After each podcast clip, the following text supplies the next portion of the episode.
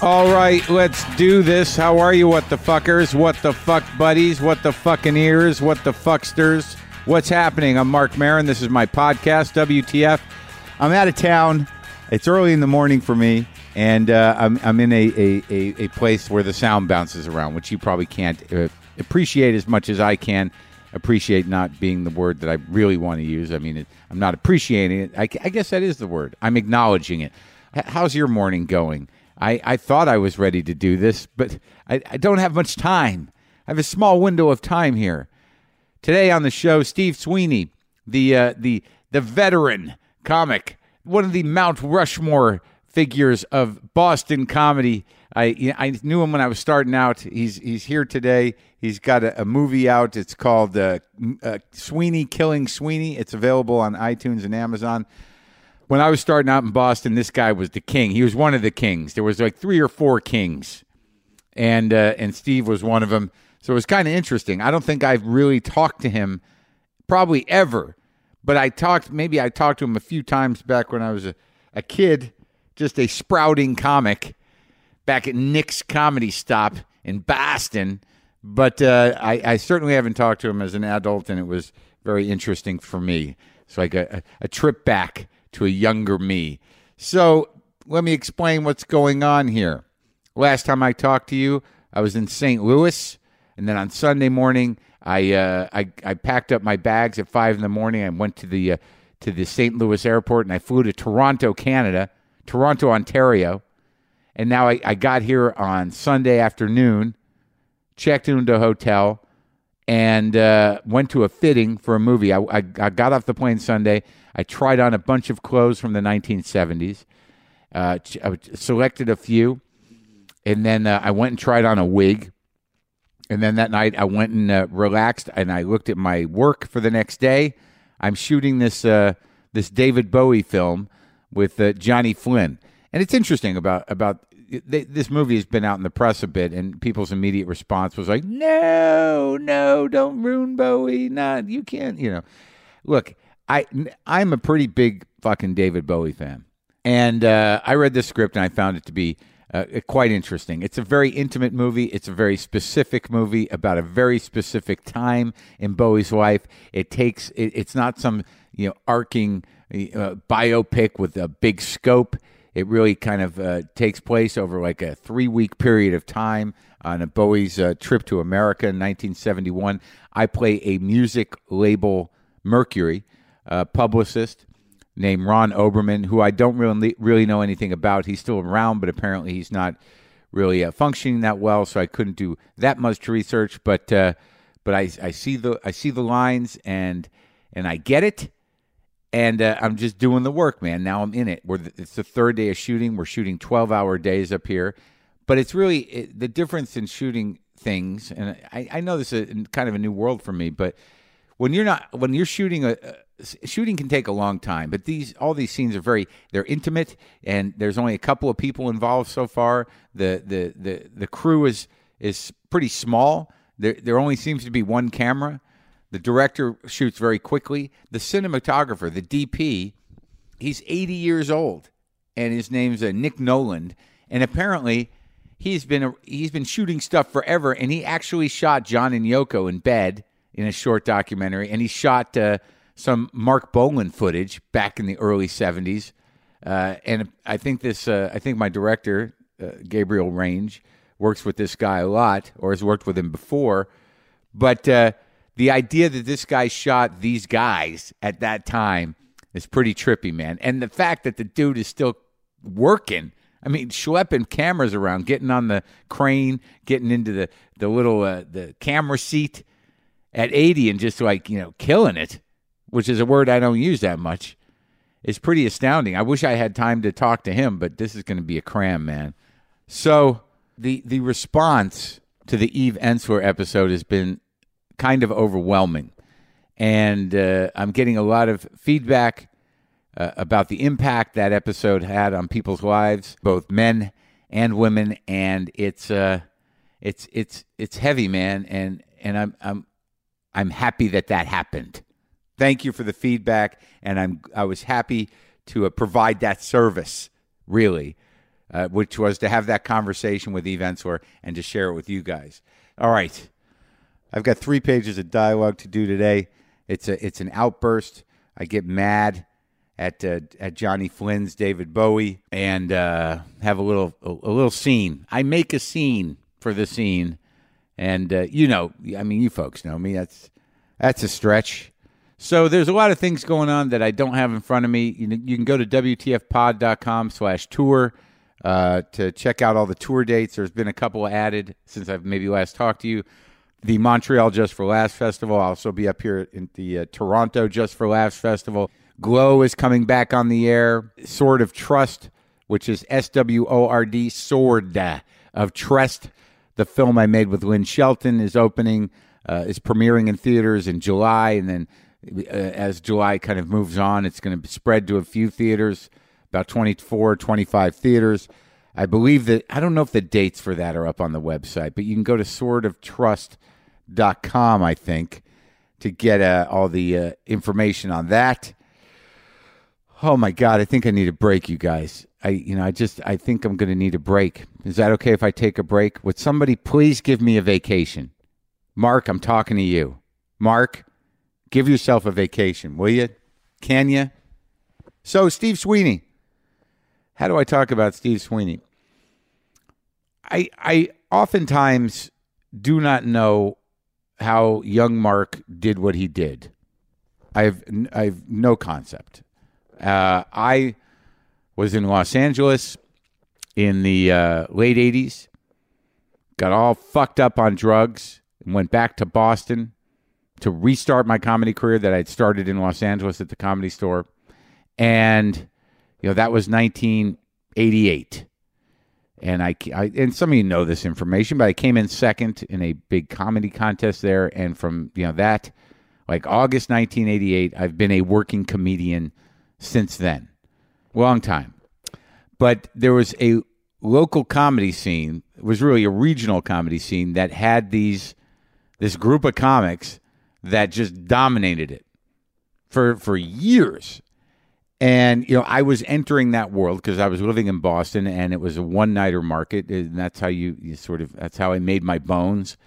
Was running around to bars, discos, uh, pubs, bowling alleys, hotel conference rooms uh, of all different sorts uh, all over the New England area doing these gigs. And one of the, the big dudes at that time, there were a few of them, was uh, Steve Sweeney.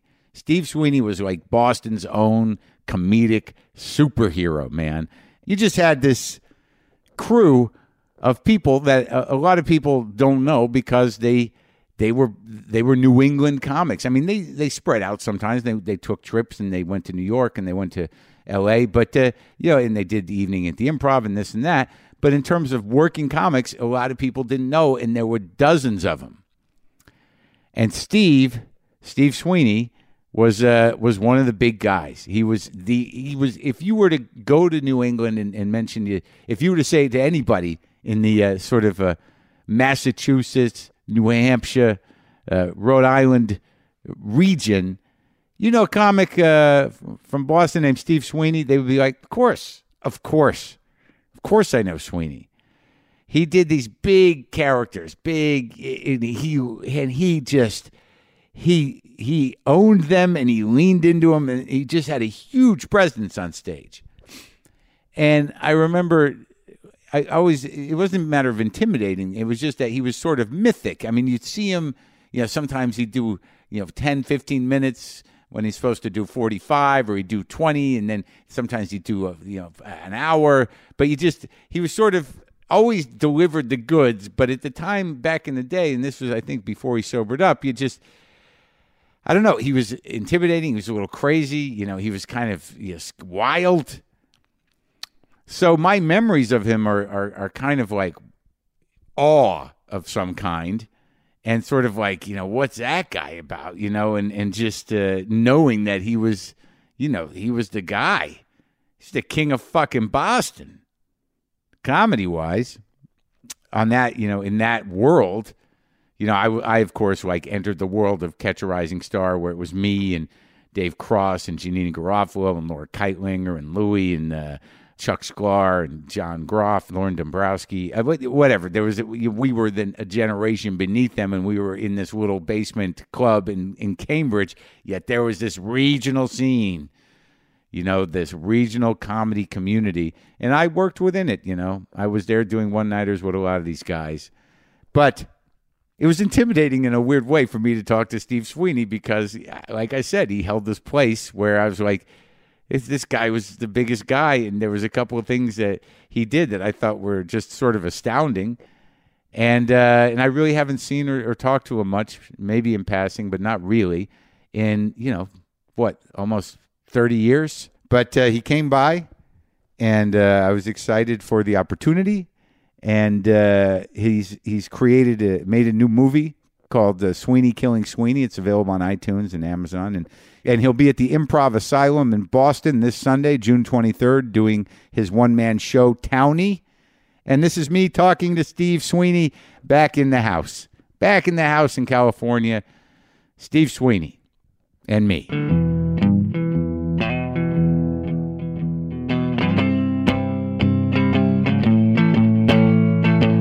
So uh, it's good to see you. It's really good to see you, Mark. Uh, I watch you and I watch Joe and I watch other people. It's such an interesting thing to come back here to Los Angeles Yeah. because I lived here for eight years. Yeah, And I remember having all of these. And then I came back out for Yeah. a few auditions and stuff. yeah, And when I didn't get them, I got flooded with those old feelings of ooh. like, why am I here? And just this terrible, worst. terrible third world kind of c- 405 freeway kind of jumping out of my skin, From lon- when- loneliness and pain experience. From when you lived here, from when you lived yeah, here. but see, but see, when I come out Yeah. and I actually have something, yeah, I feel like a valid human being. And then I come out to this place. I get to watch guys like you and Joe Rogan and and uh, Bill Burr and all this. You Yeah. know, I, and I remember all of you guys. when, when we were kids. Well, I remember a lot of you freaking opened for me. And I, Yeah. I tell people, you want to get successful in this business, open for me, and then I'll get to watch you go by me. It's, Come on. Yeah. This is- it's not a race. It's not a race, Steve. It's a fucking crapshoot. This is like fucking standing at a roulette wheel. You, you know, when you got the talent, you, you hope that you fucking hit your number. well, w- let, let, let me put it to you another Yeah. way, okay? Yeah. it's, it's it. There's times in life when you fall into things. Then there's times in life where you make conscious choices. Sure. So sometimes you make a conscious choice out of total, Desperation. yeah, desperation. so I left here. I was with a woman. I was engaged. Yeah. I, I like these podcasts because you can get personal. You know, Sure. I don't have to do shtick. No. And then I came back and it was the one winter where it was like raining every day. It was like a tsunami. worst. And I had a guy, I had one of those Oakwood apartments, you know, those Yeah. corporate sure. apartments, Sure. The, the furnished ones. the furnished ones. Yeah. And so the guy next to me, you could hear through the wall. He had to call Africa every day at three because Yeah. that's when they wake up. And and he, I like that he spoke from his heart. But I was getting homicidal. You know, no, this is an important call. I have to make this call. It's my family. and then I was just overwhelmed with this tremendous sense of isolation. And what I said was, I don't know where I have to go, but I got to get the fuck out of here. but let's go back though, because like when I uh, when I was in Boston, Yeah. like I, I w- I came in second in that riot in uh, in '88, 1988. Well, that was Chicago, the riots. No, that that was earlier riot. This was the WBCN riot. So All I right, go lost ahead. to uh, I was in sec. I, I lost to Sue McGinnis. Oh yeah, You remember her? yeah. How's she doing? Do you see her around? She's still doing it. I guess. All right. Yeah. So Yeah, she's probably doing. it. So I started working then, Yeah. uh, you know, a around Boston, doing the one nighters, working, you know, opening, driving you guys around to different parts Uh-huh. That's of the right. world. Dri- I remember driving Dick Dougherty somewhere. Dick Dougherty. He goes, you know what your problem? You're insecure. You're insecure. But uh, but like that's when I started doing the thing. When I started working for a living was '88, and that's when I star- you know first started meeting you guys. And Yeah. you and, like you, y- your crew was was you and Gavin, George McDonald, Lenny. Lenny you know, Lenny Clark, Kenny Rogerson. Kenny Rogerson, Yeah. uh, uh, uh, was it Warren McDonald, Mike McDonald, Yeah. uh, Seisler, Lazarus? You know, like That's they're- funny. They're all around. You know, everybody was around Leary before he got Yeah. big. So you guys were like, you know, you you were the the the big guys in the Boston area. And the weird thing about Boston, I don't think that people know, but I've talked to a few guys on the show, is that it was its own thing. It's always been its Absolutely. own thing. Absolutely. There are guys that you know have made a living, a good living for years. Joe Yannetti started with me Yeah. for years, right? And you know, and it was its own. You know, you could work every weekend somewhere. Yeah. But you were like, it was like I just remember the first time seeing you. It must have been at like fucking Nick's, Yeah. and then I started doing shows there. Yeah. And it was a scary place, Steve, for for an aggravated, sensitive Jew like myself. It's amazing I lived through it. It was a scary place for me. You know, I we know. we we are not we are not on camera, but this is a great joke. Yeah. So I want you to ask me, Yeah. was Nick's a mafia joint? ask me that. Was Nick's a mafia joint? Oh. n- So what I just did was I said no and yes with a- with a head with a- shake. Well, I mean, I remember those guys. I just remember there were like, you know, here's what I'm thinking. Like, the, here's the fucked up thing about like, y- you know, you're coming over, and I'm like, in my mind, I'm like, what happened to Trigger? Trigger Burke. Oh my God! Oh my God! Trigger is no longer with us, but Yeah. I, I got to tell you something. You know, it's so funny. Where I grew up, Yeah. I grew up with guys Which town? Charlestown. Yeah. They made a movie of it called Town. But I grew up with professional criminals. Right. Okay. Yeah. And my a rite of passage was shoplifting. Right. Okay. Yeah. Which I, I- I was so bad at. I mean, I was just like the worst. But Yeah. Trigger, who was a petty thief, he'd done some time, whatever, but he was around the scene. I'll never forget this 400 people at Nick's. Um, I'm doing great. I'm on the stage. Right. The waitress, of course, they got no clue. They bring me a note. So I figure so- somebody's car's being towed or somebody had a Right. heart attack. Yeah. Trigger Burke had sent me this note toaster ovens, 20 bucks. He was selling hot frickin' ovens. In the parking lot? So I grew up with this one guy, and he, I was like selling, I wasn't selling, I was like in these cars, and we ended up in this sort of armed robbery, blah, blah, blah. But anyway, he, he That's pretty- not, that part of it's big not- leap. That, that part of it's not interesting, Oh, okay. but this part of it is. Yeah. So he, I do Nick's, and I look out in the audience, and there's this guy from Charlestown, Joe, Joe Rocco. I'm going to use his name because he's no longer with us. And I, I killed. I got 400 people. It's practically a standing ovation. So I see him afterwards. He comes up to me, and I said, I was expecting him to say, "Jesus, great, you got out of Charlestown," Yeah. or "I like the show," or "I didn't like the show," but Right. something to do with the event. Right. So this is exactly what he said to me, Mark, and he had that look in his eye. He says, "There's got to be a lot of money in here." I said, "You came here so that I could case the joint from the frickin' stage." Jesus Christ! But this is the comedy. Just you know, I guess the word is organic because. Get all these guys in the street corner, you know, they, they, they're funny, and that, why don't we try this? But when I started, there was no comedy clubs. But like, what? Let me ask I was you something. opening for you know BB King and Oh, the right. Sugar Shack and all But, this but stuff. who was Yeah. like at that time, like in Charlestown? Like, how many Yeah. kids in your family? Like, what was I'm the city? youngest of five. Of five. So Yeah. you, and that's it's not Southie, it's Charlestown. You better fucking believe it. Don't ever make that mistake. there's the North End and there's Charlestown. You Right. go over Oh, the that's bridge right, right and there. there's Yeah, yeah. Charlestown. So Now the- what, like uh, like you're a little older than me. Like what was like what was the neighborhood like? I mean, It was unbelievable, but it in but a it's- good way. but it's normal. I thought it was unbelievable in a great way, but Oh. but I w- but there was a mix of people that things were normal. Uh, in my one man show, which I call Townie, I talk about these events that happened to me in my life that were like, and people, you know, like Vietnam, for Yeah. example.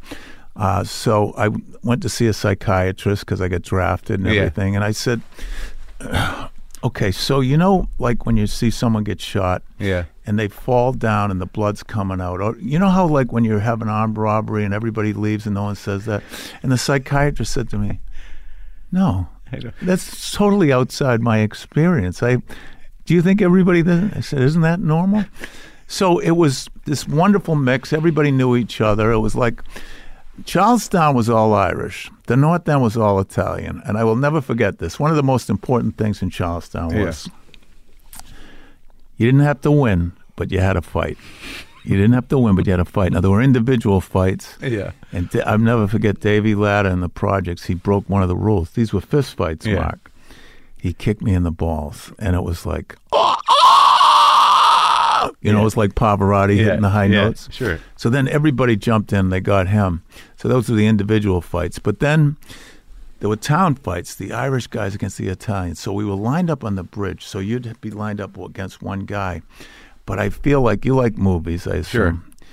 I felt like I was watching a movie because it, being Irish, we don't have any feelings. Everything's suppressed. Even the way we dance is like everything's stiff. And this guy's across from me. I'm gonna. And it was like an operation. I'm gonna take your fucking ear. I'm gonna tear that off. You're gonna have to fucking swallow that. Then I'm gonna take your fucking up. And so, I'm an actor. So when you're an actor, there's always you, and then you watching you, and then you watching the scene. I said, "This is fucking great. Yeah. this guy's amazing." I'm, I forget I'm supposed to be fighting him. Yeah. So it was all, it was, you know, homogeneous. Is Yeah. Uh, that the word? Sure. Did Did you grow up in a mixed neighborhood? Not really. I mean, where I grew up in New Mexico, Albuquerque, it was about uh, when I was growing up, it was about sixty or seventy percent uh, Latino. But it, wa- I don't know, it wasn't really mixed in the same way the East Coast places are mixed. Like my ho- my high school was mostly, you know, uh, it's a l- large uh, Latino community. But you're Jewish. I'm Jewish. Yeah, we came by way of uh, Jersey. How To how, Albuquerque. how do you spell your last name? M A R O N. It's not. I just went. I, you know, I just did that Finding Your Roots show. It's it's not a Jewish last name, and it wasn't changed. But I'm a Jew all the way back, hundred percent. DNA test came back Jew, can see- Ashkenazi Jew. I can I can see you in New Mexico with the you know the Latinos. Hey, you're still like Jackie Mason. I want to tell you the truth. You're right. Hey, Yeah, I yeah, can, Pueblos. Hey, come on. We're gonna go up to the pueblos. Come on. That was a, li- a little like that. What Not about quite. American Indians? Were those guys? They were there? around. Yeah, the uh, uh, they were around. They Are weren't- you a spiritual person? somewhat? I don't know if I am. I probably not actively. Are you? Yes, very much Like, so. um, what do you do? are you are you still Catholic? Only for funerals. yeah, You know, you have to be respectful. sure, of course. But but I'm I, I have practices, but I'm also interested in that part of the world for the Native American kind of thing, the Pueblo culture, and all of that. you can go see all that stuff. D.H. Lawrence wrote a book about, he lived in New Mexico. yeah. and he said, you know what, this place, and of course he was English, yeah, he said, this place does not fit human beings. He said, there's something off about this because he was from a European culture, which is indoors. Oh, he wrote that when he was in New Mexico. Yeah, he said, it's, you know, Europeans are more indoors Yeah. and everything. No but- space. anyway, I have a fascination with those open places. What I do is every summer, Dennis I- Hopper did a lot of coke at that D.H. Lawrence place back in the Did day. he? I think he lived up there for a while. Yeah, you have I a love, theory. I, you know, I love Dennis Hopper. Greatest, great. I, I, miss love him. him. He had a look, you know, when he was in like Apocalypse Now. This man's unbelievable. I'm telling you, you yeah. want to see this guy? You're gonna But, go out and land on a fraction. yeah, but then how about in um, Blue Velvet? Oh, yeah, yeah, Oh yeah, my yeah. God! Don't look at me. Don't look at me. and then with Stockwell there, who I later met Yeah, when he played uh, Roy Orbison. yeah, yeah. Candy coated clown. they A call candy the clown sun. tone is called the Sandman. Whispers in his arms. And then uh, with each, between each bar, they were kicking the guy. Yeah. But there was something about him that I, I just found lovable. And then I'm, I'm really not going to get too personal about this, but in Hoosiers, when he played the alcoholic father, do you Yeah. remember that movie? I love it. He was so vulnerable. He was beautiful. But I saw him in New York. He was directing. He was a multifaceted Yeah, yeah. guy. Did a few movies. That his movie Out of the Blue is one of the most devastating, fucked up movies ever I've seen never in my- seen that. But but okay, but you're talking about open spaces. Yeah, I mean, what, that's what I do. I, I I'm sober 26 years, coming up on 27. and- All the way through. well, Sundays. eh. we also give chips, you know, at AA. I always say with salsa, Yeah. but anyway, we're not going to go there. Um, We can go there. I got I'm almost 20. Wow, that's great. I'm fairly open about it on the air cuz I think it helps people. Tradition be damned. But Okay. that's my trip. Yeah, no, I, no, that's fine. So in the program, they say, find a God of your understanding. So Yeah. what I wanted to do, Mark, was I didn't want to just say, okay, here's what I want in a God, like a freaking casting session. Yeah. You know, I Right. said, well, if I'm going to find this, I have to experience it. It's like Carl Jung on his deathbed. They said, do you believe in God? And he said, no, I know God. So what I did was I just went out to uh, Zion National Oh, Park yeah, and yeah. Bryce Canyon and all Utah? of that. Yeah, and Red it's- Rock oof. Canyon Yeah, outside of beautiful. Vegas. And Yeah. that's where I experienced the higher power. The white light moment. Yeah, a lot of them. Yeah, that's Yeah. great. Yeah, I- what what happened for me was I lost the the obsession, Right. which was very frickin' painful. Took a while, right? few years it took for me to really not I think got about it, once. I got it at once because I bounced for ten years, and then I just prayed. I didn't know what I was praying to, and that left. Then, of course, the obsession went right to the woman who had just left me. And that Yeah. fucking thing lasted forever. And I took courses in mi- what they call mind stopping and Mind stopping. Yeah, you What's look- that? You picture a white card, and you you just every time you get caught up in it. But the but the, the way to Oh, the obsession. the obsession because yeah. it's an obsessive compulsive personality Believe me, disorder. I'm living in it.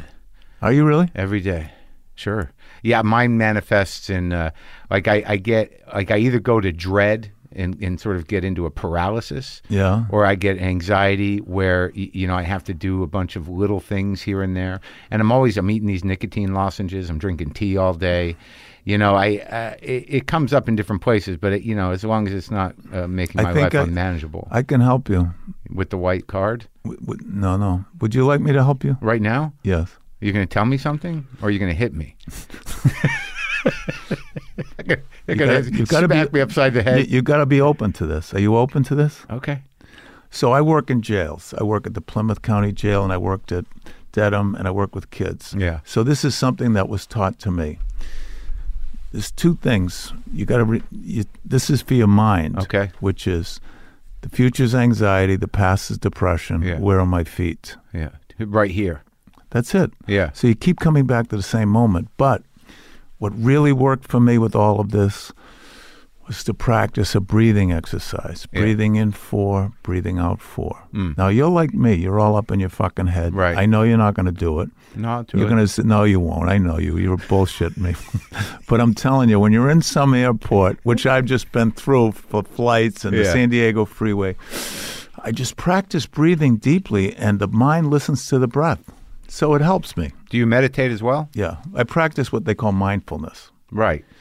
which meditation's That's got the all this- breathing and the Yeah. I sit there yeah. I start with these breathing techniques, and I feel like Russell Brand now, t- giving my bullshit out here. But uh, anyway, no, no. It is helpful. What do you do in jails? I teach what I've just told you. I teach guys to how to be in the moment, and my official uh, title is substance abuse account- counselor. Oh, so did you get like? Did you have to put, uh, log some hours and get a, like a little uh, certificate? I have a and stuff? master's in psychology in counseling. See, I used to hear this about you. Like, you know, there was you were this mythical character uh, that I hear about occasionally. Because, like, you know, like I remember seriously, and we can get back to you know, uh, you know, the evolution. But like one of these, me- one of the last memories I have, like wh- I remember when you were in trouble. Like you know, you were in trouble. Like one of the last conscious memories I have, and maybe I've seen you once or twice since then, was back in the '80s at Nick's, and uh, I don't know, you you had uh, lost your mind Yeah. and you know you uh, you were in the back room and was you were sad. and you were bloody. I don't even and I don't think there was anyone else involved. I don't I don't remember what happened. Oh my God. But but uh, you know I just remember that you know Dominic was there, Oh, maybe yeah. Jackie was there, Credico was there. You know, it There's, was- a, there's a thing that I, uh, I would like to introduce you to that if you don't know it, it's called cocaine induced psychosis. I had it. Well, let me do the dialogue. Okay, Did you hear that? no, Did you hear that? I didn't hear it. Did you hear that? No. You had to hear that. Did someone That's have- cocaine induced psychosis. My problem when I had it was The whole- like, the whole do you hear the conversations. voices? I hear the voices. Yeah. Do you hear them? You hear him? No. Yeah. And then guy gets pissed off. You tell me you didn't fucking hear that. I was with a Vietnam vet who said that. I said, listen, I got to go home. Why are you leaving? Well, we've been sitting here for 12 hours sweating, looking at each other. I think it's appropriate to leave. Isn't it amazing we lived through it? It's know. fucking amazing, It's a man. gift. It's a gift. So from Charlestown to acting, I mean, what, how do you make the decision to you know get off the bridge and pursue my the dream? brother was 19 i was 19 my brother calls me up he's at smith college he says do you want a job for the summer and i and i said uh, I don't know. I guess so. Yeah. And it's what is it? He said acting. So I said, Jimmy, you know I'm not gay. Why do you ask me that? Because everybody who I knew Yeah. in Charleston that was gay. An actor but was but it gay. was Smith College. Yeah. And I got I went up there and it was all girls. I loved it. Yeah. But I got to tell you, w- you've done some acting. But yeah, but you Yep. weren't in the acting program. You were just No, no, no. I was nothing. Yeah. But you've done some acting. Yeah. So when you first start and you feel an emotion, Yeah. you really think you're good. Yeah, right. You know? Yeah, I'm still in that phase. But but I was I was doing Shakespeare, Right. and I had that horrible Boston accent, Right. But I was a big tall guy, so I was Macbeth, and I was like, "Is that a dagger that I see before me?" And- And you think you're being great, you know, or uh, you know, Richard the Third, Yeah. a horse, a horse. Come on. You know, you know what it's like. It's But like where, where were you It wa- doing this? I, No, mean, but, but that was at Smith. But I you- know, but like you weren't in the college. You were just a job. It was the summer Oh. Oh, theater. Summer, summer- theater. okay, I get it. And then I went back to UMass Yeah. and I studied it. But um, have you ever sat through some of these college productions? Not lately. Well, it's fucking awful. And and- but the other kids, Yeah. they were all from New York, and they had accents too. You Right. know, I want to tell you the truth. There's been a hey Macbeth, there's been a murder, the horror. really? But then I got the bug, and I, I love theater. That's I still love it to this day. And I was uh, a doorman at the theater. and Where? As a stagehand at the Schubert, the Colonial, and uh, uh, it, and it's now the Wang Center. And I saw all these amazing actors. Like who? Well, i I saw him. He wasn't performing. Yeah. But Joan Plowright was doing a play, and she was married to Laurence Olivier. No. Yeah. So Laurence Olivier came in, and I swear to God, Yeah. he went. In, you're not going to believe this, I'll believe it. but he went in the sub shop to buy a sub. To get, I said, Lawrence Olivier is ordering a freaking sub. Yeah. So my mind is Guys saying, got to eat. "Uh, guy's got to eat. But I'm saying to myself, he's saying, I'll have a pepper and cheese and with the onions. is that for here or to go? But I'll, I'll tell you who I saw, and I, l- I was later Oh, did a movie with him was Christopher Plummer. Yeah. So Richard Burton, Duequist, Jack Lemon. You know, it was wonderful. It was amazing. Oh. And you were eh, what? You were a kid, like twenty. yeah, early twenties. Yeah. So the, the, and then the- I fell. I did a one man show, and I fell into stand up because I did a one man show of all these characters, and then I, I was broke. And the guy said, "Why don't you go up there as yourself?" The first year, I didn't even use a mic. Yeah. You oh, you know, were yeah. You could get big, man. yeah, I, but I was just, I fell into it, man. I fell into it. And I said this to Joe I said, I got into stand up to get acting work. And I'm still fucking waiting. You- You've been in a few things. Yeah, no, I've been on a lot of movies. And, and I just produced my first movie, Sweeney Killing Sweeney. And listen to this cast Stephen Wright, Bobby Slayton, Frank Santarelli, Nick Tony DiPaolo. Bailey, Nick DiPaolo. I got- Jonathan Katz, I saw in the trailer. Katz, John Katz. How brilliant is he? He's got a great line in the movie. He said, You know, my uncle, who was a, a well known judge, but and even when he was down and out, and he was a, a, a, a bum in the Bowery, people said, still said to him, May I approach the bench? How great a line is that? Yeah. No, the movie it looks good and it looks Yeah. fitting. Like I, you know, I completely get the premise. Yeah. Because like you were, yeah, you were and are the character guy, but but it was it's interesting just the the arc of it. So you're do- you're tr- you're doing a one man show and, and who approaches you? There's no stand up at that time. There's no clubs yet. Is that what you're telling me? No, they they started. Uh, well, no, there were no comedy clubs. I did the one man show at the Charles Playhouse. Oh yeah. And then they that- said- that became the comedy connection, and right? then Or they next said, door. You know, I was just doing this crazy shit. Then I did it at the Ding Ho, and I was exploring, and that was, you know, So the ding ho was around. that started like years later. But but but I was still doing these fucking crazy characters. Right. Like my heroes were like Lily Tomlin, Jonathan Winters, sure. that stuff. There, there was a precedent for Yeah. doing that type of to comedy. me, and to me, since then nobody touches Carlin Pryor, Lily Tomlin, Jonathan Winters for me. you Yeah, know? sure. No one, no one's touched them. so you're doing this stuff and you're when do you start working as comedy like because i'm sort of fascinated with that whole thing you know because i got there a little late you know i, Yeah. I, went- I, I- the first time i started doing comedy there was in my, in college in 84 so i was doing Where'd you go to college? boston university Wow. yeah so I, I was doing the first time i tried stand up i was doing open mics at Yeah. plating and sam's Yeah. right stitches the original one. Yeah. What happened to Harry? Harry. Harry Conforti. I think he's still probably working for Pat Lyons. Okay. Yeah. Uh, I remember Harry. You know. He's a good guy. yeah. Yeah. And uh, you know, but it was like He could work at Ace Hardware, Harry. Yeah, he could work anywhere. You know, he had that kind of, hey, what's going on? Yeah, you yeah, know, I know. like, and he goes through, guys like that go through life. They don't go through life like us. No, no, they find a gig. They enjoy life. Is they, they seem like the They kind of fucking, people. everything bounces off. them. Yeah, Their yeah. whole attitude is like, whatever. yeah, I can't. I, I I envy it, but then I'm some days I'm grateful.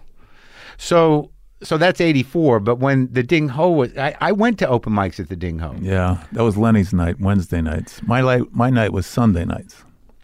Lenny's night. That's right. I always Yeah. had these issues with like you know with Kenny Rogers and used to have the open mic at played against Sam's, Yeah. and you put your name on a fucking list, and he gets shit faced in the middle of the show. And there was like a couple of times where like he just forgot to put me on, and I stayed there all night. But when you're an open micer, half of you is hoping you don't go on.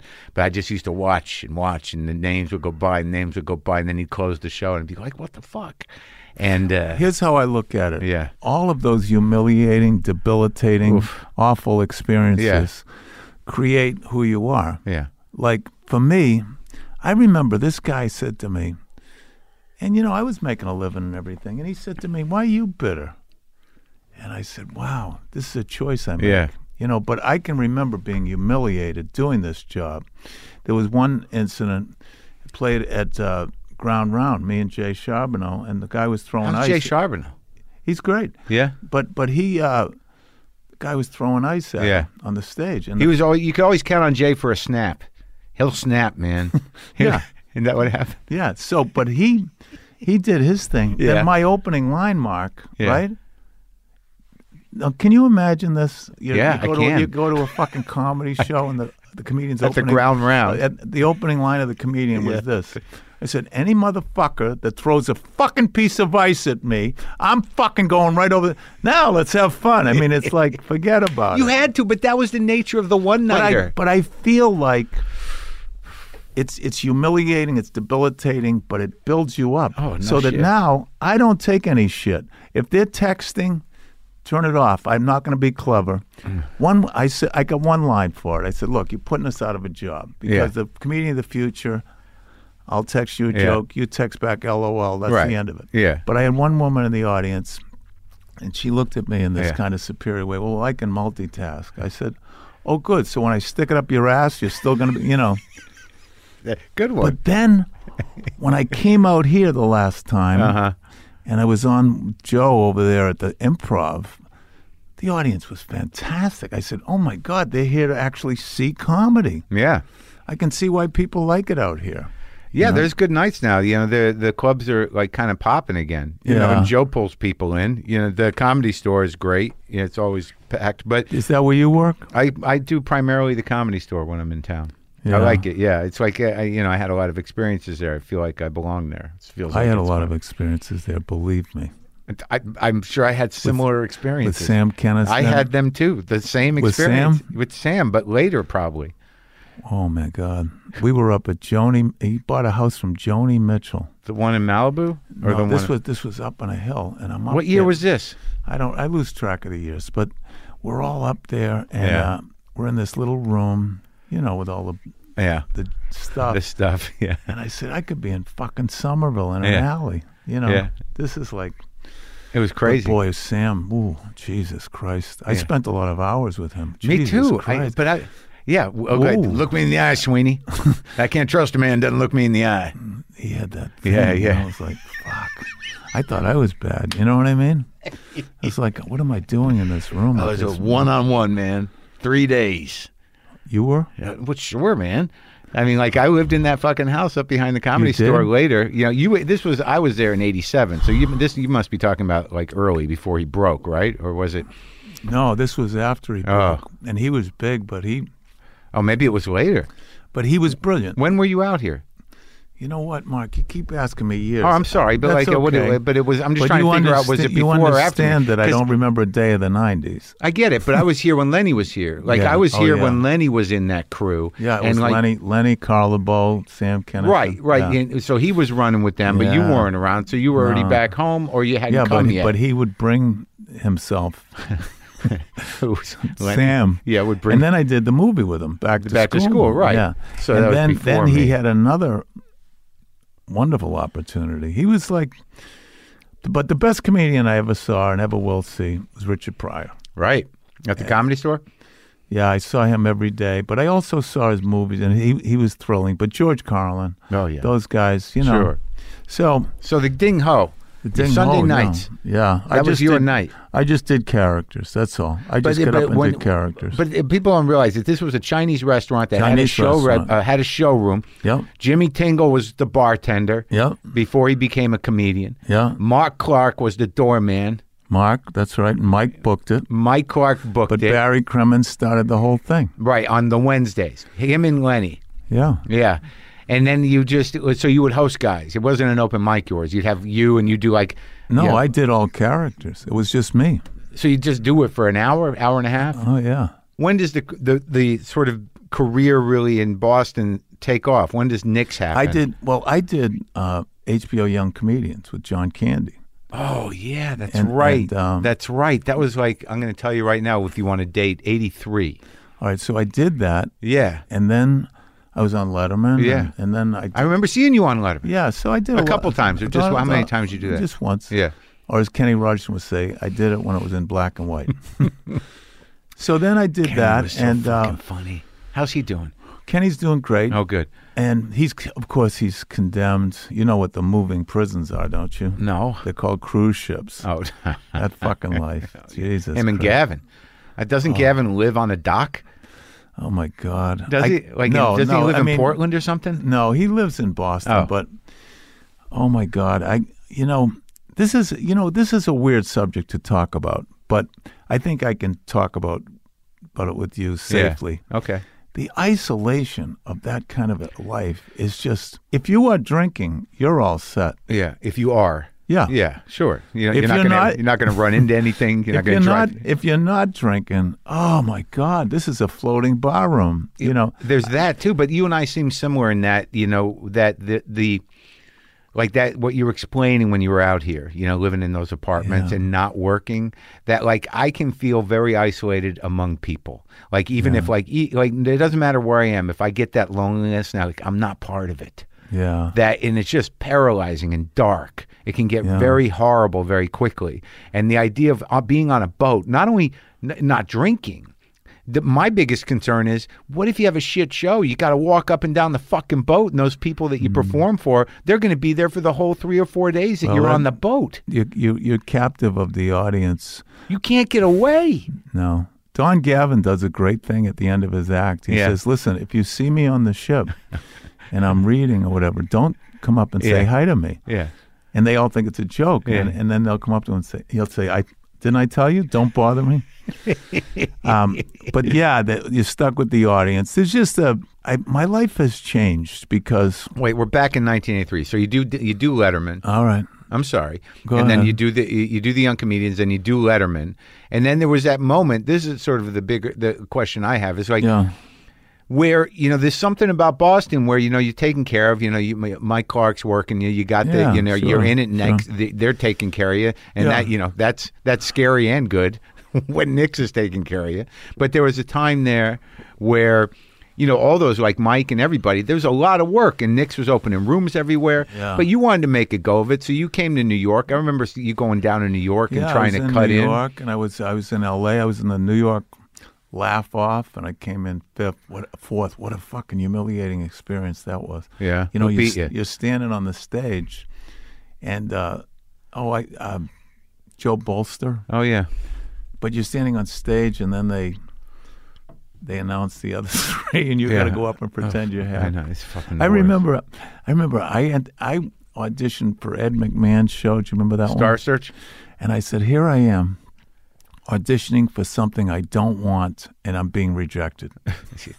that's that's the fucking thing about show business. You're so you know you want you, you feel like you should go for everything, or Yeah. you got that desperation of like I got to make a break, and then you're doing shit like it's just terrible. There's actually I I did things on camera where I'm like, why the fuck did I do that? They didn't even need a funny guy.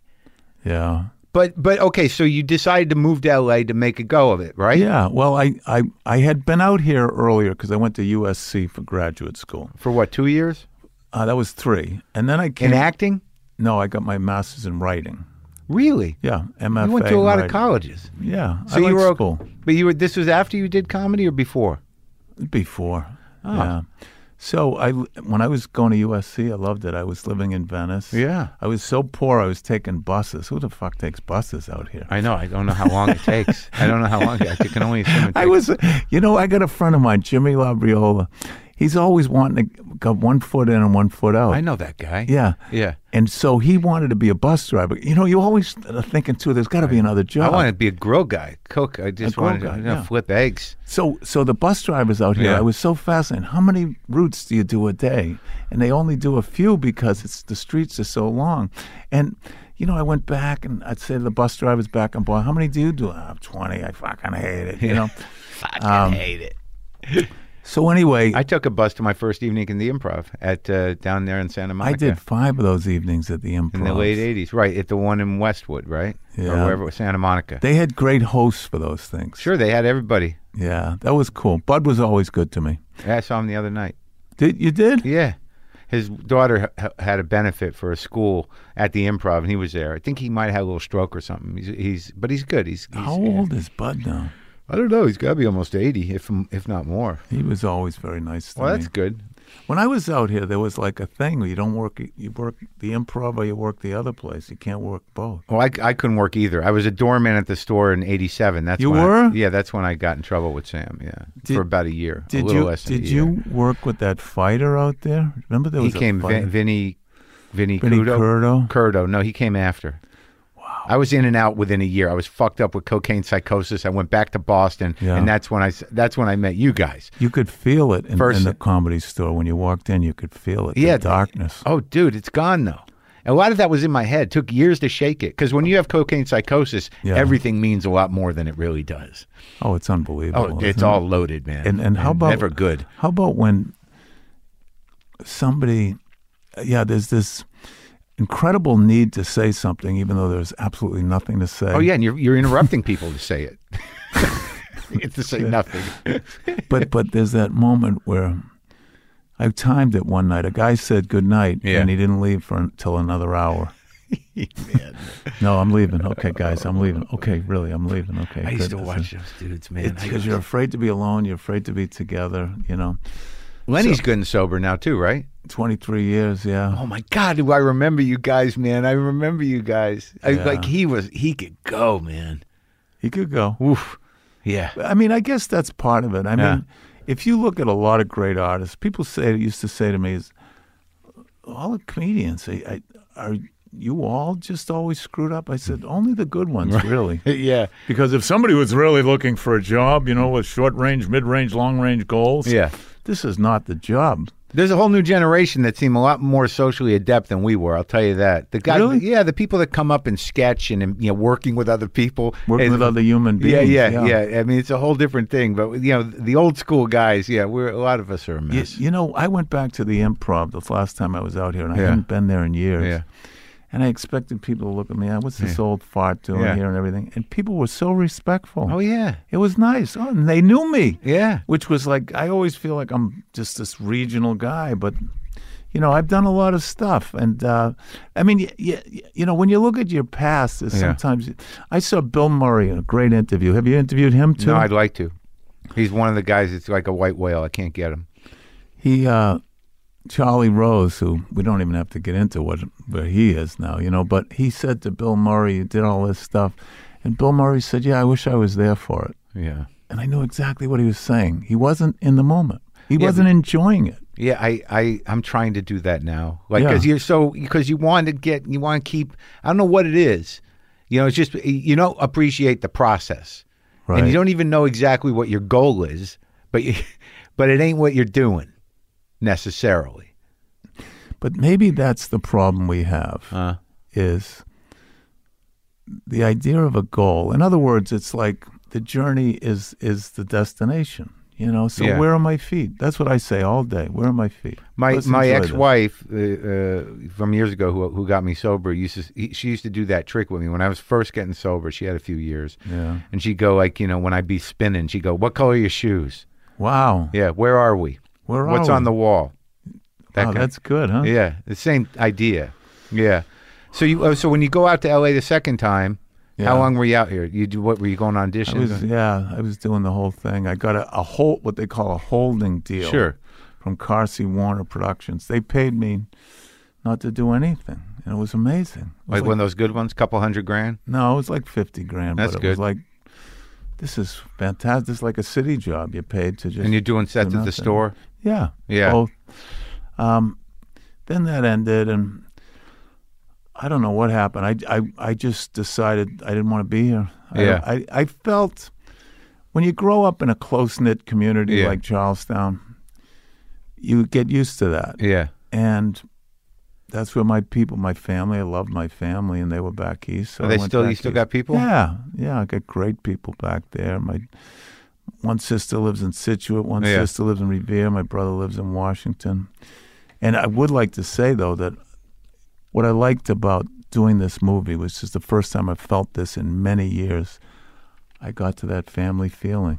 Oh, Like, yeah? You know when you do a play in Yeah. college or whatever. Yeah. You mean with the people you were working with? Yeah. Oh, yeah, Yeah, it was sure. great. It w- we all pulled together and Well, I mean, I want to like you know, I'm, I'm certainly. I just was trying to like because you mentioned back to school, you were in that, and you know, and I, I you know, you've done. You, you sort of show up in the Farrelly Brothers Yeah, movies. yeah. That you're sort of around, and then you didn't you have a, a gig where you know, didn't you get a show for a little while, like a sitcom?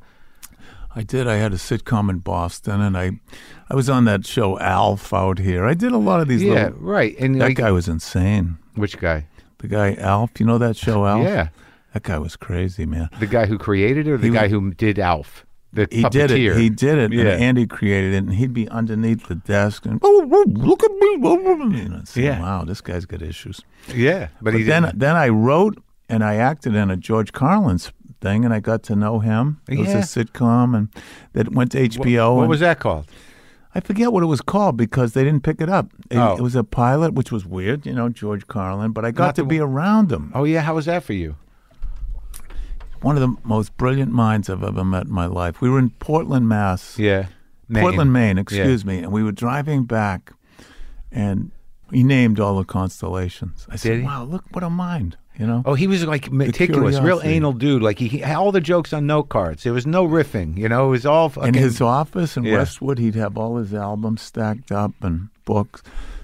I didn't, you know, he was just very nice to me. He was good. I, I saw his later specials, and I, and I saw him on Bill Maher. yeah.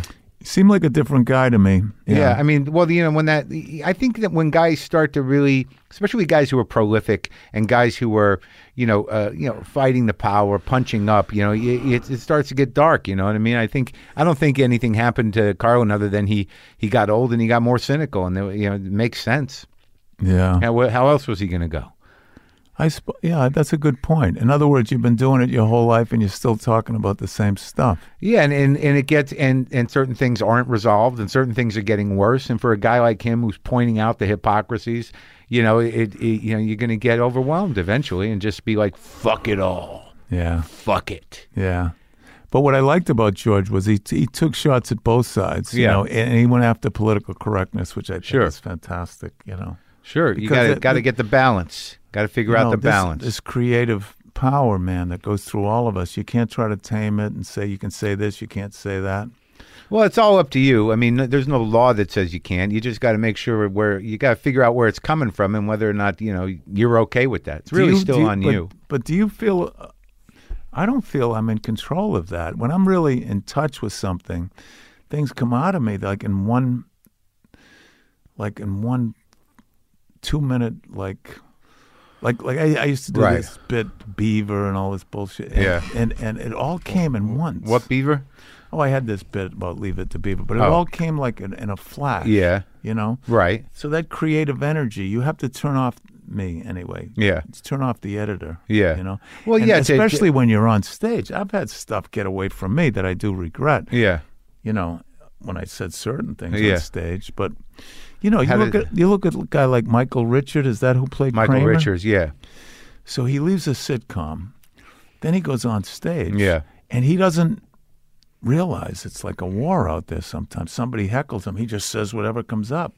Now he's, you know, life sen- pariah. life sentence. Yeah. Well, I mean, I, I don't know. Like, he- you know, it wasn't that. Yeah, he was on a sitcom, but it wasn't like he was he was coming back to the stand up stage. I don't know that he was ever really his racket, really. Uh, Right. And you know, and it got away from him. Yeah, sure. He's a brilliant physical actor. Oh no, funny as hell. Yeah. But I mean, I think that, that I don't think that y- you know there are those moments that y- you know you make mistakes, but I, I think it's the committing to the mistake and then defending it. Like y- I, I think it's more about like you know would, am, is this am I correct in where it's coming from in my heart? Like, Right. do I feel all right with that? And if you can answer that with a yes, then you shouldn't have any problem defending yourself. But if it's dubious, you should figure out why for yourself and then decide whether it's worth it Wow. That's pretty good. what you know what I just mean? said. Yeah, I mean it's like you know, y- is it that Did hard? you, why to- don't you write that down? That was pretty good. well, you know, I think about it all the time because there are fights to be fought, but some of them are, are you know, are they really worth the fight? You know, is it ne- di- is it so essential to your bit that you say fag that you know you're going to go to the mats for that? Do you know what I mean?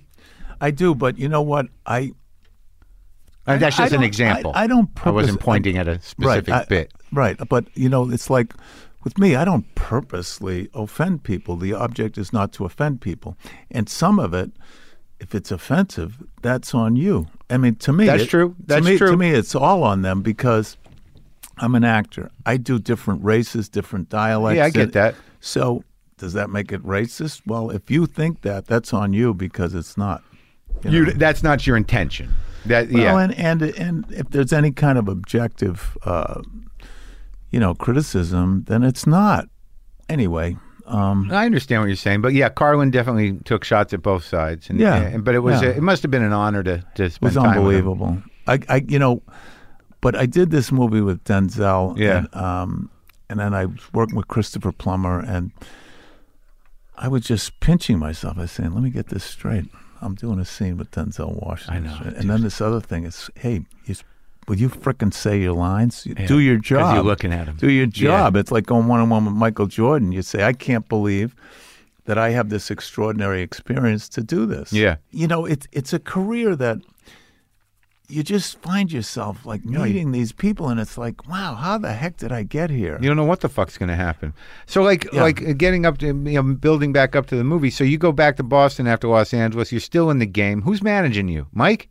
No manager. Ever? No. I had a couple. I had Ted Curland who managed Pat Metheny. He was a good guy and then you know, you don't need a manager. You don't need it. What's it, what is there to manage when you're in Boston? You know what I mean? Well, that's the question. So how do you stay in the game? well. I Well, de- back then e- essentially. Well, right? I as you know the funny thing is, and this is how the universe works. yeah. So I'm out here, I'm doing this, I'm doing that, and giving my power away to the big powers, Yeah. whoever they are, and just trying to win the lottery out here, Yeah. chasing ghosts. I come back, and all these movies are starting to be made in Boston. I get a movie with Peter Falk. I Yeah. get another movie with uh, Jim Car- um, Danny Aykroyd, and all these guys. Yeah. And one thing after another, is just getting cast because Right. directors like me because I go in and I make my audition an event. Yeah. Like it's not this polite thing. Thank you very much. I try to do something that's memorable. Yeah. And sometimes it works and sometimes it doesn't. But I show them a range of things and they all want me on the set. Right. So if there's a part that fits, uh, not I, but like every actor, of Yeah. course, ninety-five percent of the time you don't you strike out, but that doesn't mean anything, you know, because I've cast movies, Yeah. and if you're not right, you're not right. right. Now, did you w- did you have a relationship with Rodney? Yeah, You did. yeah. I uh, met Rodney at Caesars, and he had been up for a day or whatever, and he was involved in the same junk that we were all. Of were. course. And I went up to his room at Caesar's Palace. He had this table. And I swear to God, Mark, I had never seen so much Chinese food on one table. And that was just for him. Yeah. and he was in his bathrobe. And then he, we were down there. And, I, and then I went to a commercial. Remember those Budweiser commercials he did? Yeah. And Friedberg was stand. One of them was directing it, and so I was.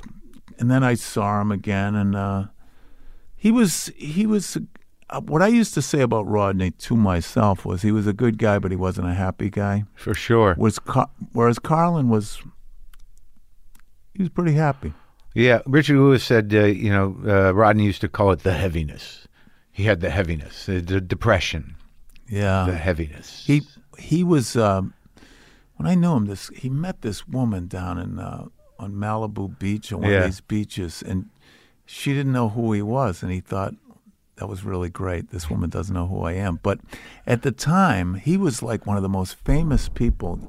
He was unmistakable. yeah, So even when we did our little scene, which we shot at USC, this guy, you know, this homeless guy, Yeah. he said, "Hey, Rodney, I don't get any respect either." I mean, everybody knew Sure. him. It was cool. The funny thing uh, and sad thing about Rodney is that, you know, after all is said and done, posthumously, he actually does not get the respect he deserves. he doesn't, you know what I mean? Like he, you know, What's your favorite Rodney joke? Oh, there's a few of them. I remember the first time I, I encountered Rodney Dangerfield was when I was a little kid, and they used to have the my favorite joke section at the back of Parade magazine. Yeah, It was that like I woke up and I, you know, I went out to uh, to get out of the uh, bedroom and the doorknob came off, and then I went down and made some, some toast or something. The handle on the toaster came off. It just built up to him going like, "I'm afraid to go to the bathroom." I'm afraid to go to the bathroom. yeah. he had the joke, and then he added the character and Yeah. and the mo- physical. My favorite joke is because it's the misdirection. Yeah. Your mind goes in one direction. Right. He says, "I go to the dentist the other day for yellow teeth." He says, "Wear a brown tie." I love that joke. yeah, I, I love him. He was something else. So you stayed up in Boston, and then uh, what- so when when how does it look when you hit the wall with the shit? oh, you know, sick and tired of being sick and tired. You know, then I went on and saved my life, and uh, Yeah. then I I've changed, you know, from the inside out, and uh, I appreciate everything that I have now. b- Whereas before, I had a lot and I didn't appreciate any of it. Sure. You know, so Were you teaching at Harvard? no, I taught at Suffolk, and I Okay. taught at UMass. I Yeah. taught at Quincy College. I taught- Acting? I did acting and writing, and I liked it a lot. Uh, right now, though, I'm more into producing my own stuff Yeah. because uh, this John Katz did this years ago. You did your own thing, Yeah. and Pete Fairley, of all people, he came to the opening of the movie, and he said, "This is the way to do it." Yeah. He said, "You know, you got to just do your own thing." He just did the the the green. Uh, uh, He's an incredible guy. I can't thank him Green enough. Book, right? Yeah, Green Book. He wrote the screenplay. And, Yeah. and he won Best Picture. And Yeah. he directed it. And- What's his brother and Peter and Bobby. Bobby's doing other similar things like that. uh huh. Are they Boston guys? The Rhode Island guys. Yeah. Beautiful guys, you know. So Yeah. I, you know, we only have so much time on this earth. Yeah. So I spend my time with people I like. That's nice. So wh- what's the? I had to learn that in therapy. My therapist said, "Do you know that you don't have to be with people you don't want to be?" And I said, "Really?" He said, "Yeah." then you got to be careful just not to be by yourself. Because I have that thing where it's sort of like, yeah, okay, I don't want to hang out with certain you know people I don't want to hang out with, but then it's like, oh, Do you who I find uh, wanna- now that you're famous, which Yeah. you are, it's manageable though? what what? I have a manageable. But I thing. mean, I come up, I come up to your house, Yeah. and I say, "This is great." well, I got no wife, I got no kids, You got I high- got no debt. You know, it's You like got I'm high saving bu- money. you I don't know got what high for. bushes, and it's Yeah. it's kind of beautiful. Thanks. You well, know? this is all new to me, you know, but uh, because I, you know, I can't take it with me, so I had to figure out, like, you know, because I have a comic's brain. It's sort of like I'm not going to spend any fucking money. I don't know when that money's going to go away. That's good. Yeah, that's but then good to think that way. Well, I still do, but then I was sort of like, well, I got to enjoy myself. Why not? Like, Yeah. I've earned something.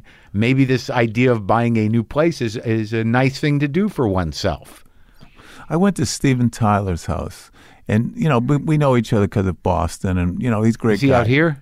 No, this was when he was in Marshfield, Mass. But Oh, yeah. he had the high hedges and the whole thing. Right. And I said, "That's nice. You come home and you and you you're at peace. You know, Yeah. that's a nice thing. Did he say he was?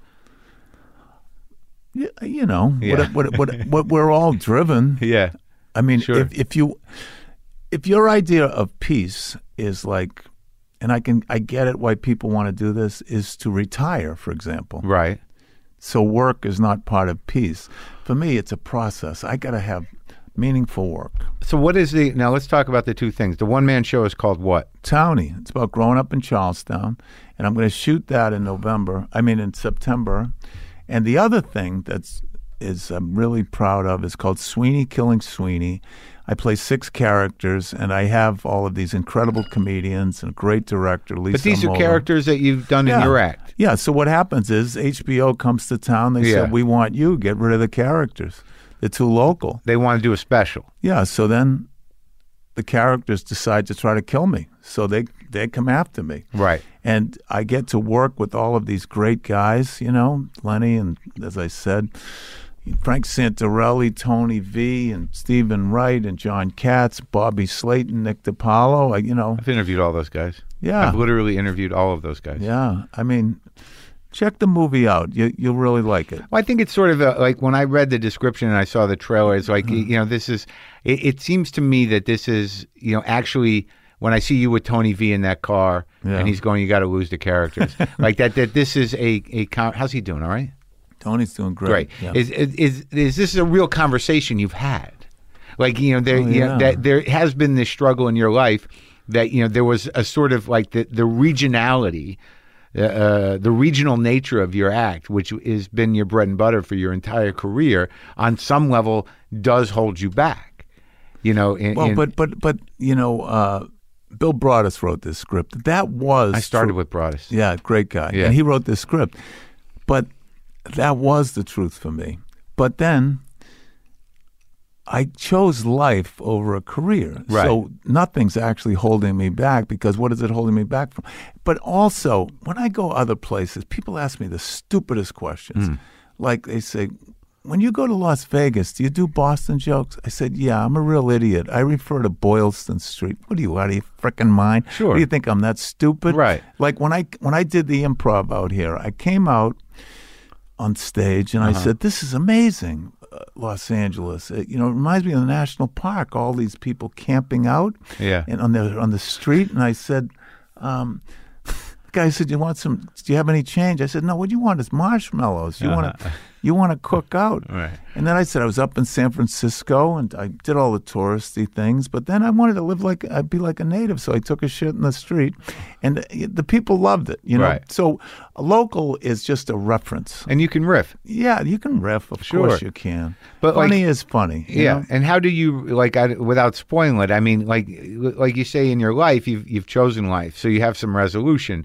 But I mean, it seems like there's a deeper meaning, and that Broadus knows you well enough, Yeah. to know that you, you know t- to be haunted by characters is is one thing, but to actually be physically pursued by them is another. But is there some sort of uh, cathartic uh, uh, conclusion to the to the end?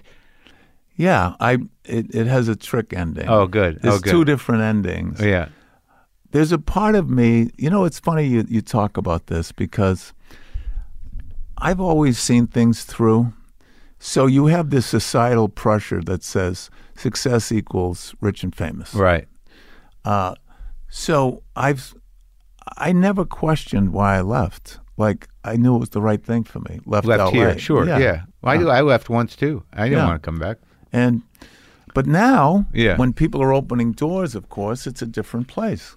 This is a shitty, horrible place when you got nothing to do, pal. Absolutely. It's the fucking worst. And I've been here for that. And I've been back and forth several times. Like there are different points in my career where when I lived out here back in the day when I was a doorman at the store, I left with cocaine psychosis. I went back to Boston. I, I figured it out. I, I did six months of opening for uh, Frank Santos and I and I learned the you know, I, I figured, you know, I, I got back to it. I went back to the trenches. I come back years later, I get a divorce, things crap out. I'm back in New York. Like I've, you know, I've had that relationship with this city, Mm. but the, It's with the business. oh yeah, dude. Yeah. And then the, the irony of it is, is like my biz, biggest success happens on my own, by my own will in my own fucking garage. I know. And that changes It was- you the know, whole game. I remember reading about it. I read about it, I think, in the Times and all this. this Right, the New York Mark- Times piece Mark- that changed it. Yeah, Mark Maron's doing this thing out of his garage, and I always said, "Good for him." Yeah. You know, that's great. Good. Yeah, you yeah. probably had to clean the garage. I didn't. Uh, I, I did eventually, But no, that's a funny thing. I don't think anyone's like. It's not like I didn't pay my fucking dues. It's not like anything was handed to me. It's good to be, you, you know, to find success later in life because there's not a lot of assholes could go like that. Fucking guy cheated. He skipped his turn. But, did did you ever feel like you were paying? I never felt like I was paying dues. I never felt like I was a. s- I, I lo- I was I was 30 years old. I was making 40 bucks, 140 something a week, living in a loft in the South End, but I was acting, and I never felt like I was suffering. I never felt like I was paying dues.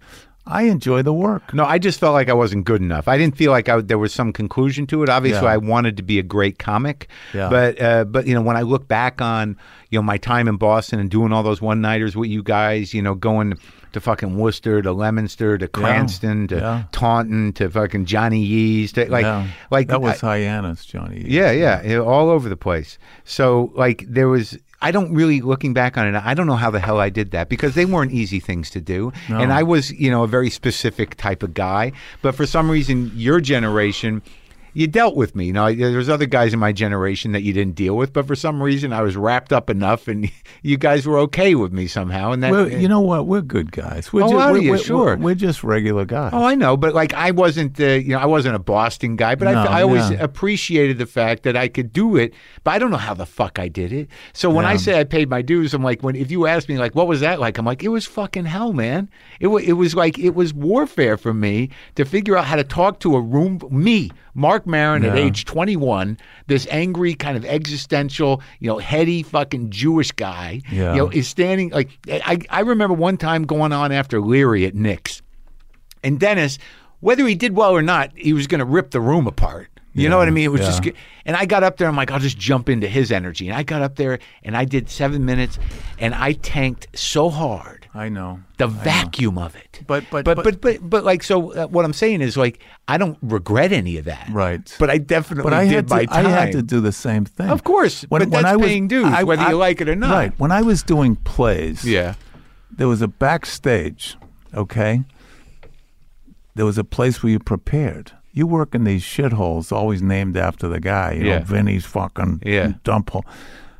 There's no place that you just, it's like fucking, it's just right. And I had to learn how to do that. And then when you work in a theater and you're saying to yourself, shit, they're listening to me It's great. then then you have to work in the subtlety and not go for the immediate laugh. I think I say that because I'm proud of it because like I didn't come up like I'm not an alternative comic or whatever. Like I came up the old way. Yeah, absolutely. You know, and it's you like- paid those emotional dues. Oh man. It gives you something. It does. I'm proud of it. What whatever it is, it Yeah. gives you something. You Yeah. know, and and and you know you know what happens to me is like. I'm a very nice person now, as far as like CVS's and drugstores and Oh, yeah. Starbucks. Sure. But I have this part of me that's like, anytime I want, I can take over this fucking room. And if Yeah, she it's gives okay. me a hard time, I can make a speech. Yeah, sure. And- you're, a, but- you're a black belt and asshole. yeah, black, very good. Absolutely. I know how to be an asshole. Yeah. I know. But you, try not you try right. not to bring it out. Well, you don't want to use it. You know, it's illegal to use it. But but Yeah. you know the thing is, you get cranky when you get older. I and there's certain things like, I grew up. You say, uh, I say thank you. You say you're welcome. So I say up to like a McDonald's. I would say and I say thank you, and then they don't say anything. Yeah. So there, I'm giving a lecture to some 17 year old kid. Now when I say thank you, you say you're welcome. I'm saying, what am I doing? Spending my day giving lectures, giving him Or- a or the- memorable experience. yeah, or, or, this guy or- came. Or, or you say thank you, and they say no problem, and I say I know there's not a problem. but what? Why am I in this conversation with these idiots? Right. You know, oh man. it's funny. So do you, do you still uh, ru- do you still have a club of your own No, I'm. I work at uh, Giggles, Mike Clark's Club, at the Leaning Tower of Pizza? the Um, Leaning Tower of Pizza. That's still going, huh? oh yeah, it's a great room. Yeah, it's great. Yeah, and uh, you know, I work various places back east, and I'm trying to get these movies off the ground. I got Yeah. another one I wrote that uh, we're pitching the Irish Film Board about my trips to What is Ireland. that? What is that? Well, I I wrote a movie about my bike trips in Ireland, you know, and, Uh-huh. and uh, it's about how people act like their nationalities, like Yeah, uh, like the. I've done four of these bike trips, and that's your thing, bikes. uh, the bike and hike, but the Yeah. the tour guide was always hungover. He was Irish. Right. The Americans were always enthusiastic. What are we going to do today? Yeah. And the Germans very literal. You know, I'd say, they said to me, how was the town? I said, it was all right. So it was good? Well, it was all right. So it was bad, you know. So I, No in between. yeah, so I got this, that going. And then I have another movie that I'm, I want to get off the ground, but uh, want to see this one through. And yeah, that's my, that's my thing right now is just producing movies. well, you look great. You sound Thank you. great. I'm Thank very, you, uh, man. I'm very happy you're okay. It was a, it was a treat to see you and Oh, talk to you. You know, Mark, I'm so proud of you, man, because it's like you did it your own way, number one, but also, you know, it, it's boy, it, it is a crapshoot, isn't it? You just did something you, Ah, don't weren't know. expecting anything, and here you are. You don't know, man. It's a, it's just like they, you know, you always hear that's not a meritocracy, no shit. And the sad thing is about you know, you know very talented people is that you know they're gonna d- they might destroy themselves. It, it just might happen. Yeah. Uh, you know, people who are just kind of talented but very focused, they seem to manage somehow. they they know how to do life. Yeah. yeah, I did. I did not. But but there's there's like there's guitarists out there playing in little bars in Ohio That are geniuses. Absolutely. There's guys in rep companies, theater guys that they'll never get anywhere. And you, my brother's one of them. My brother was a brilliant actor, and uh, they're out there and they're just creating magic and mesmerizing. But Does your brother have peace in his life? oh yeah, he's he's out of the business. Okay. So listen, the movie is the on. courage of that, that man. Yes, you better believe it. The movie's on iTunes. It's called Yeah. Sweeney Killing Sweeney. It's going to be on Amazon on Wednesday, and uh, it's been a real treat. Thank you. It's good talking to you, Steve. All right, my man.